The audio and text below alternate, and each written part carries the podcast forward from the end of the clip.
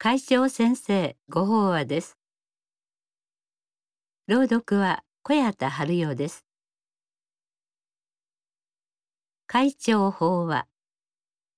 みんな善の根っこを持っている。二羽の日光立正厚生会会長乾いた根に潤いを与える新年おめでとうございます本年もともどもに心楽しくひたすらに仏道を歩んでまいりましょう皆さんは今それぞれの誓願を胸に晴れやかな気持ちでさらなる精進を期しておられることと思います。それでも中には事情があって心が晴れず前向きな気持ちになれないという人がいるかもしれません。これは若い頃に病気にかかって生涯その病と付き合っていかなければならないと告げられたある人が聞かせてくれた話です。将来を悲観して自暴自棄になりかけていた時その人が信仰の先輩から繰り返し伝えられたのは「あなたには善言が備わっている」という言葉だったそうです。ところがそう励まされているうちに自分の存在価値を指定する気持ちや人生に対する悲観的な見方が消えて自分も人のために何かしたい。できるのではないか。という心がふつふつと湧いてきたというのです。私たちが読受する法華三部経の中の無料義経に市場の章の全言を認識し特行本とあります。全言とは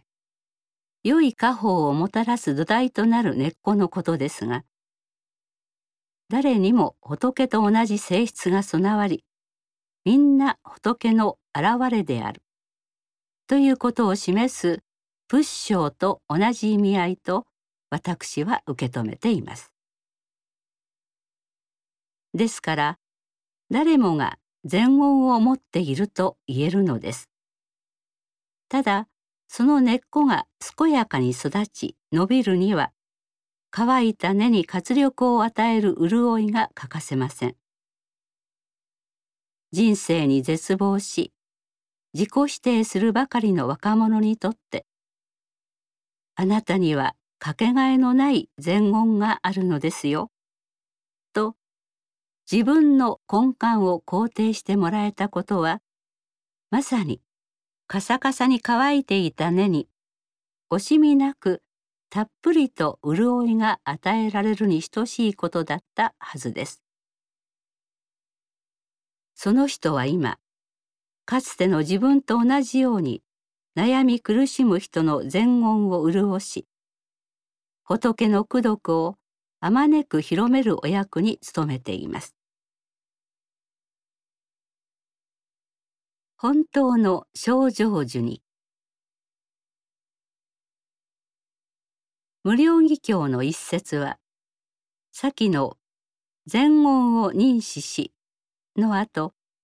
善の指示を敷いて功徳の伝に返事と続きます。世のため人のために尽くす行為のもとになる善の主事をたくさんまこう。要するに仏の教えを伝えて自分も人も一緒に幸せになろうと不教伝道を説いているのです。善の主事をまくというのは多くの人の乾いた善言に潤いを与えることと同じだと思いますがではなぜここで不教伝道が説かれるのかといえば理由は一つです。前日した若者のように仏の教えを聞いて心の根が潤い迷いの淵から抜け出した後には他の人も自分と同じように苦悩から離れ目の前の幸せに気づいてほしいという慈悲の心がとめどなく湧き上がるからです。ではその不教伝道のあり方はというと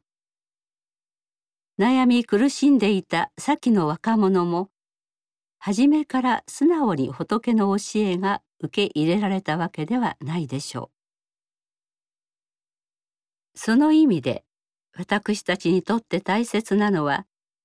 まず身近な人の良き縁になろうと願って生きることです。